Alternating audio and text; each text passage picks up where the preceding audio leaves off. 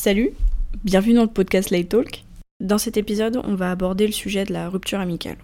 C'est vrai que j'ai jamais été amenée, pour l'instant, à vivre une rupture amoureuse. Mais je suis persuadée que l'histoire que je vais vous raconter se rapproche le plus d'un sentiment d'une rupture amoureuse. Le mieux pour vous raconter cette histoire, c'est vous donner les bases de qui j'étais à 15 ans. J'étais du genre enfant caméléon, parce que je savais pas qui j'étais, donc j'avais des groupes d'amis très très opposés, mais qui se complétaient beaucoup et qui m'apportaient vraiment en richesse émotionnelle, personnelle. Je ne saurais pas comment le dire, mais ils m'apportaient beaucoup ces groupes extrêmement opposés. Ça me permettait d'avoir des opinions différentes, des visions différentes, et je trouvais ça super bien.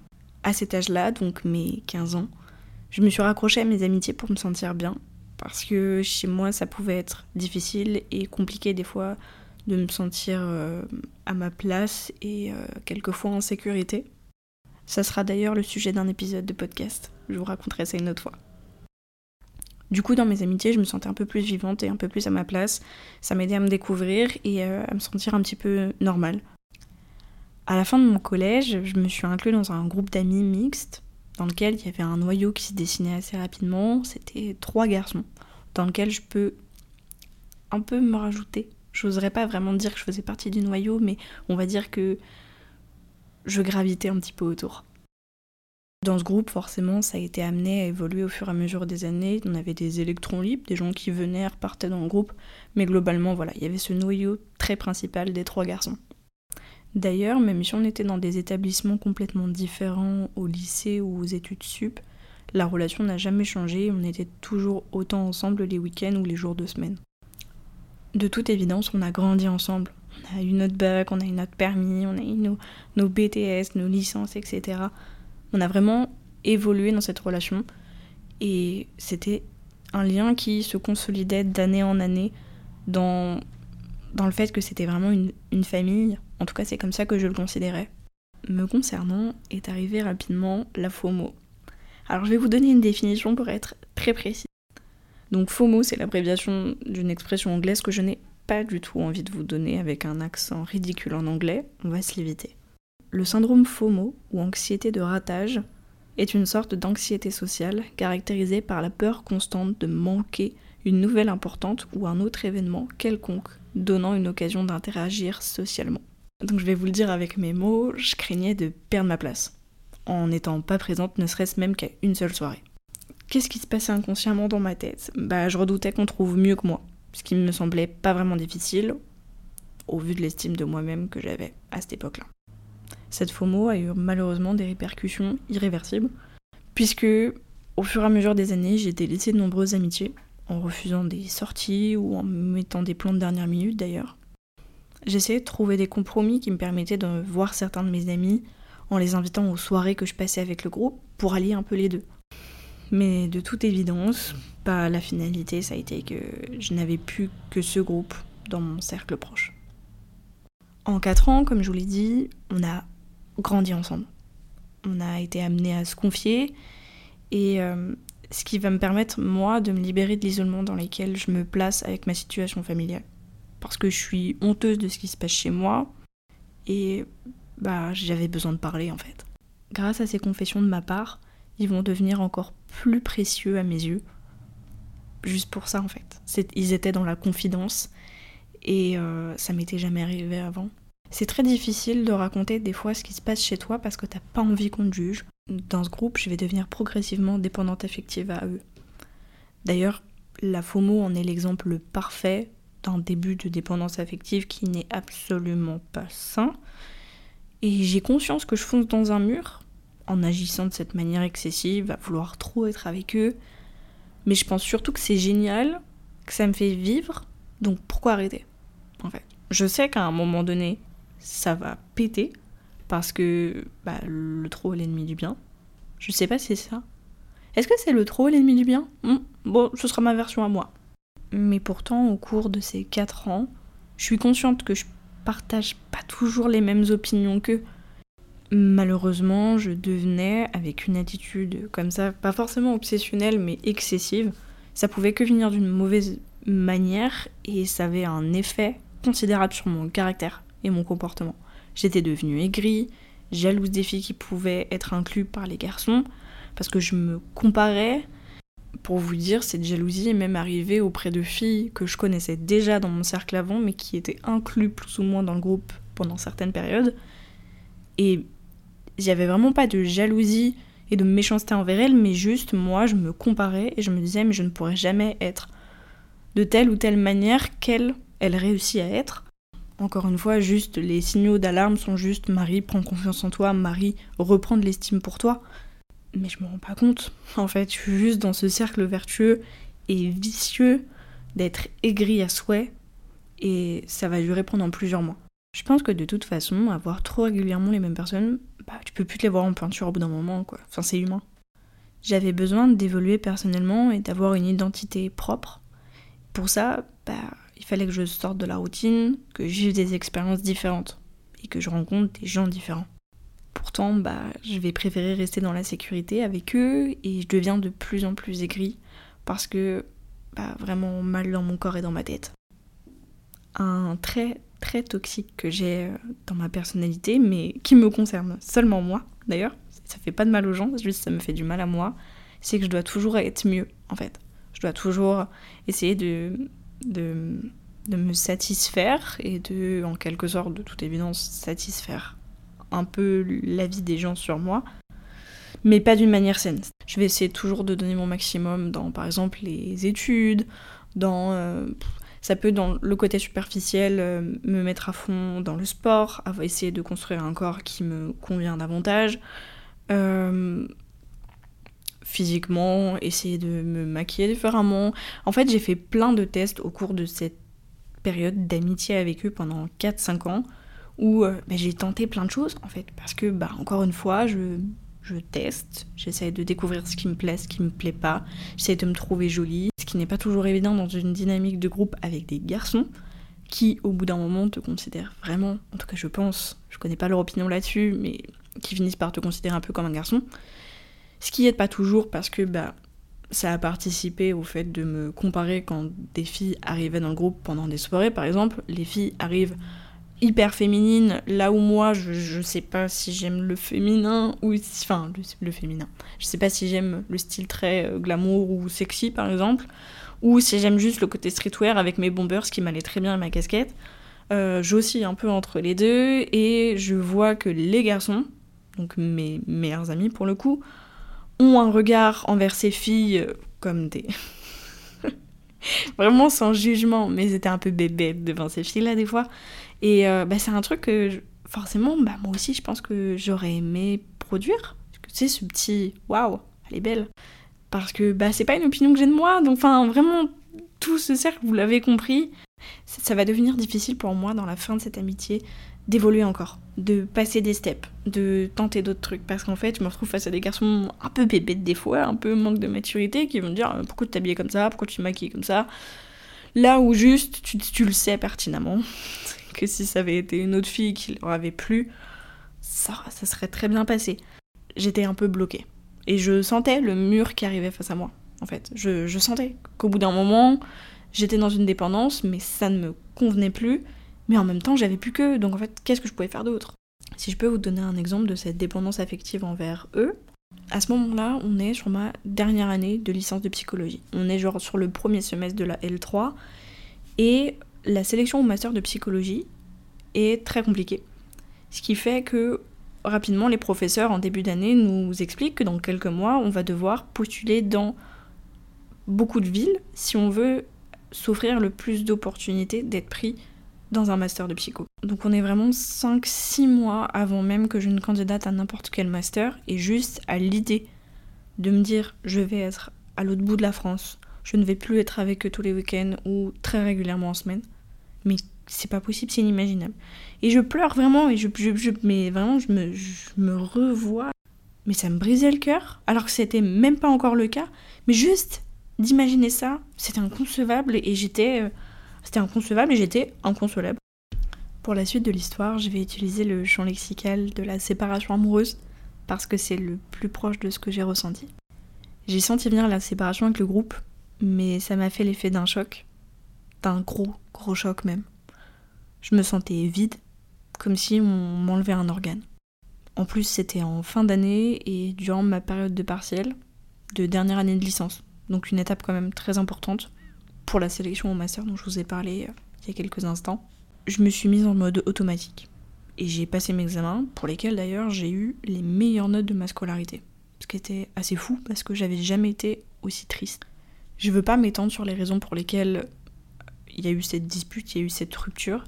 En tout cas, la seule info qui peut vous être pertinente, c'est que eux sont restés tous ensemble et que la dispute concernait seulement, en tout cas la séparation concernait seulement moi du groupe. J'habitais à la campagne et c'était la période du couvre-feu. Donc bah pas de vie sociale, mais de toute façon ma vie sociale ça ne dépendait que de eux. Je passe littéralement mes journées à pleurer, je suis extrêmement malheureuse. J'ai vraiment l'impression qu'on m'arrache une partie de moi, un organe, je sais pas lequel, mais en tout cas je suis complètement vide. Tout me ramène à eux. Ça, ça dure au moins pendant 10-15 jours, je crois un bon 15 jours. Et le 30 décembre, bah, je suis amenée à faire deux malaises d'affilée. En, en l'espace de quelques minutes, je fais deux malaises, je me retrouve aux urgences, et le bilan c'est bah, mademoiselle, vous êtes juste tombée de chagrin. Et en fait, c'était devenu somatique. La tristesse était passée dans mon corps, et mon corps lui-même me lâchait. J'avoue, c'est la partie de l'épisode qui va le plus me toucher. Je pense que de toute façon, ça s'entend. Je me suis fait très peur. Très très peur. Et je culpabilisais beaucoup d'avoir fait peur aussi à mes parents. Je me retrouve en plus à faire un malaise le 30 décembre, ce qui fait que bah, le lendemain, c'est le nouvel an. Et bah du coup, au bout, je sais pas, je crois que c'était jamais arrivé que je passe un nouvel an toute seule. Bah du coup, celui-là, le, le 31 décembre 2020, je l'ai passé toute seule. L'avantage, c'est que la vie est relativement bien faite. Et euh, je vais faire une rencontre vraiment trois jours plus tard. C'était quelqu'un avec qui je parlais déjà depuis quelques mois, mais avec qui, on va se le dire, je donnais pas vraiment l'heure, parce que bah, ça m'intéressait pas. Quoi. Euh, ça va être un flirt qui va durer euh, trois mois, je crois, à peu près. J'en suis persuadée, c'est vraiment arrivé pour une bonne raison. Cette personne m'a aidé à prendre confiance en mes capacités. Et même si elles sont superficielles, aussi en mon physique. Ça a été très déterminant pour la suite. Sortie de cette relation avec euh, ce fameux flirt, on est 4 mois plus tard. Donc vraiment, on est en avril, je crois. Tout début avril ou mi-avril. Et euh, bah, j'ai toujours pas eu de discussion avec euh, les garçons. ils voulaient une discussion en face à face au mois de décembre. Mais comme je vous l'ai dit, j'étais pas du tout en forme. Et je pense que me retrouver face à eux trois, j'aurais juste pleuré. Et j'aurais même été capable de refaire un malaise, je pense tellement j'étais pas bien. Ça aurait pas été constructif. Bah, du coup, après cette relation, après cette fin de relation, bah, je me dis, bon, il va peut-être falloir que je fasse une tentative. J'envoie un message et je vois si eux, ils sont OK à discuter avec moi. C'est une bonne chose parce qu'au final, ils acceptent. Je pense qu'ils sont très surpris. C'était juste le moment où je me sentais enfin prête. Le moment est arrivé de cette discussion. On arrive le jour même. Et euh, bah, il était temps, pardon de l'expression, mais que je baisse ma culotte. En règle générale, je fuis beaucoup les conflits et ça va de pair que bah, du coup je suis sur la réserve quand je dois donner mon avis sur des événements ou des actes parce que bah je redoute que les personnes face à moi me next direct. Dans ce cas-là, bah j'avais déjà perdu mes amis donc j'avais plus grand chose à perdre et j'ai été 100% honnête. En tout cas, j'ai essayé d'être 100% honnête auprès d'eux et euh, j'ai pu expliquer tout ce que je vous ai expliqué avant, le, la dépendante affective, la FOMO, etc. Que ça ne pardonnait en rien, mais en même temps que je n'étais pas la seule responsable, la dynamique de groupe avait juste été nocive pour moi, mais que l'ensemble, le groupe n'était pas toujours très sain. Personne n'est parfait et que dans des moments, dans des relations, bah faut juste couper court. Le sentiment, la fierté, le soulagement que j'ai ressenti quand cette discussion s'est terminée, je suis rentrée chez moi, je crois qu'à l'heure actuelle, c'est une de mes plus grandes fiertés. Parce que quand t'es habitué à te cacher, à fuir les conflits, comme je vous l'ai dit, et que t'es capable juste de dire je l'avoue, j'ai pas un comportement parfait, je l'avoue, j'ai fait des bêtises, bah moi ça m'a beaucoup libérée. Beaucoup, beaucoup. Et vraiment beaucoup soulagée, et je pense que je me suis limite pardonnée, en fait. C'était même ça. D'ailleurs, voilà, je le réalise même juste en l'enregistrant. Je me suis pardonnée à moi-même d'avoir pas été parfaite. Et euh, je n'étais pas forcément la responsable de ce qui m'arrivait, c'était pas, c'était pas étoc, bien fait pour toi, t'as été une mauvaise personne. Juste, c'est ok de pas, de pas toujours être une bonne personne, ça arrive, c'est humain, et tu peux pas toujours être à la hauteur des exigences que tu t'infliges. Même après cette discussion, mon environnement est devenu malgré tout une source de souffrance et d'angoisse, parce que bah, comme dans une rupture amoureuse, je revois tous les endroits où j'ai des souvenirs avec eux, tous ensemble. Je peux possiblement les croiser. Et puis j'habite à la campagne, enfin je fais pas de nouvelles rencontres et j'étouffe dans un milieu dans lequel j'ai toujours grandi et donc je connais littéralement tout le monde. Et c'est chiant en fait. C'est toujours plus facile à dire qu'à faire, mais en tout cas, un an et demi plus tard, cette discussion, je décide de partir à 500 km de chez mes parents habiter. Je vais rejoindre mes copines, et ça peut-être que je vous en raconterai un peu plus dans un épisode. J'ai beaucoup évolué sur le fait de sortir, faire des activités seule. Ça m'effrayait plus du tout, en fait, de sortir toute seule, d'aller faire du shopping toute seule. Et même maintenant, je peux vous dire qu'avec une grande fierté, je vais au cinéma toute seule. Et ça, c'est vraiment trop bien quand t'es capable de te satisfaire à ce point-là seul, c'est super. Je suis pas sûre que le sujet des cinémas soit trop d'actualité avec les punaises de lit, mais enfin voilà. Pendant ces un an et demi après cette conversation, je me suis lancé des projets personnels, euh, sportifs, intellectuels, euh, scolaires. Enfin vraiment, j'ai pu évoluer personnellement dans plein de projets dont j'avais jamais soupçonné l'existence avant même cette dispute.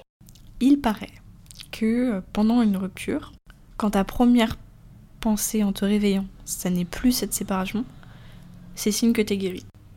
Dans cette histoire, ça m'a donné une, grosse année pour que ça arrive. Je pense que c'est le, bon reflet de l'importance que j'avais attribuée à ce groupe d'amis et, euh, toutes les attentes que j'avais envers eux, puisqu'en fait bah, j'avais même oublié que je pouvais avoir des attentes envers moi-même plutôt qu'envers les autres. On est à trois mois de mon départ et je reçois le message de l'un d'entre eux. Je peux vous dire que même maintenant, ça s'entend, ça s'entend complètement dans ma voix.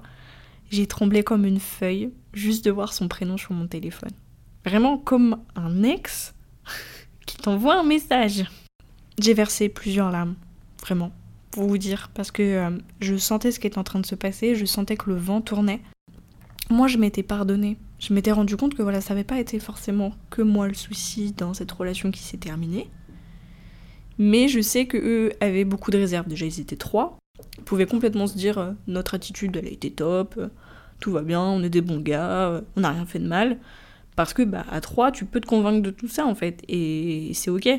Je pouvais faire une introspection toute seule, à me dire bah en fait voilà, voilà les choses que j'ai mal faites, mais je sais que eux ont fait aussi des choses qu'il ne fallait pas. Bref, j'en reviens sur le, le message.